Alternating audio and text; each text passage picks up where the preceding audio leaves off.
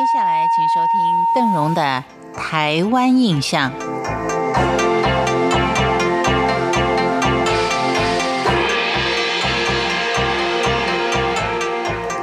在我们今天社区生态旅游，我们来到的是屏东恒春的龙水社区。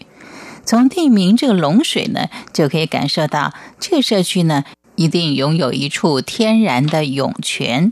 在这块跟龙潭乡相邻的土地上，有台湾南端好几处的有机稻作区。到这里旅游，也许会安排您一起走入稻田，体验农家如何的种稻收割，深刻感受一下“粒粒皆辛苦”的含义后，然后再享用社区里妈妈们专属于中破塞级的风味美食，可能吃起来更觉得香甜可口。在这里有一种家家户户都会做的米食，叫做昂菇桂，很多人都说我有吃过。但是您会做吗？到了这里呢，你也可以学习一下几乎被遗忘了的老祖宗的手艺。以往传统民谣家到这里来过之后，也做了一首《朗桥红菇桂》的新民谣，来赞赏他可是南国第一位。很多的游客还会发挥创意，做不同造型的昂古柜，过程是相当的有趣。所以在龙水社区。不但有恒春半岛的美景、静谧的氛围跟田野的乐趣，来这里会让你玩到泥巴，跟土地做一个最亲密的接触。另外，屏东恒春值得您一游的另外一个社区叫做大光社区。您大会说，这大光社区好像连听都没有听过。但是如果说社区里有个后壁湖，可能您就比较熟悉了。其实，大光社区早期多半种植琼麻。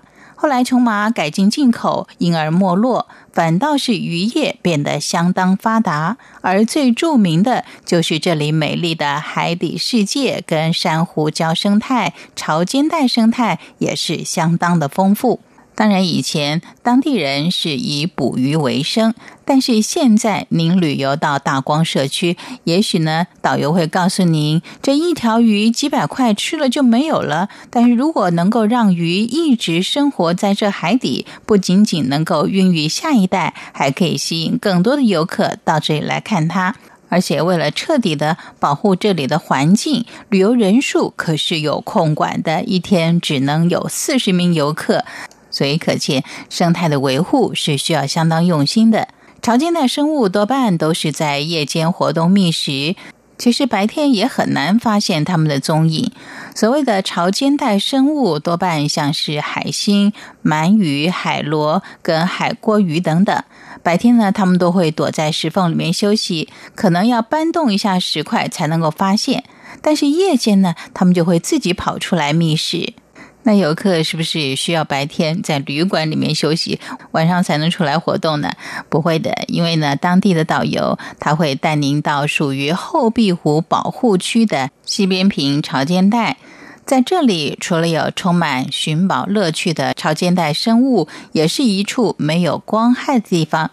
探访过程里面会让大家把手电筒都给关掉，眺望星空，看看对岸的南湾大街一带的夜景，享受一下夜间迷人的气氛。其实，在夜间可以去的生态保护区相当的多，像是台北外双溪的中央社区里面。有一个翠山步道，白天看起来好像蛮贫瘠的，但是入夜之后可是相当热闹的一个生态乐园，有相当多可以观察跟互动的动植物，像是有猫头鹰、绿袖眼、青蛇、树蛙等等。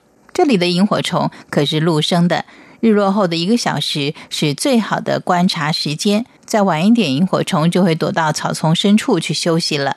夜游有一项要相当注意的，就是晚上蛇类的出没，但是还好，大多数都是属于无毒无害的。借由这样的一个夜间旅游，可以让小朋友了解这些社区居民，让我们能够更亲近我们所居住的这片土地。感谢您今天的收听，为您介绍的是几个可以夜间旅游的、属于社区性质的生态保护区。台湾印象，我们下回见。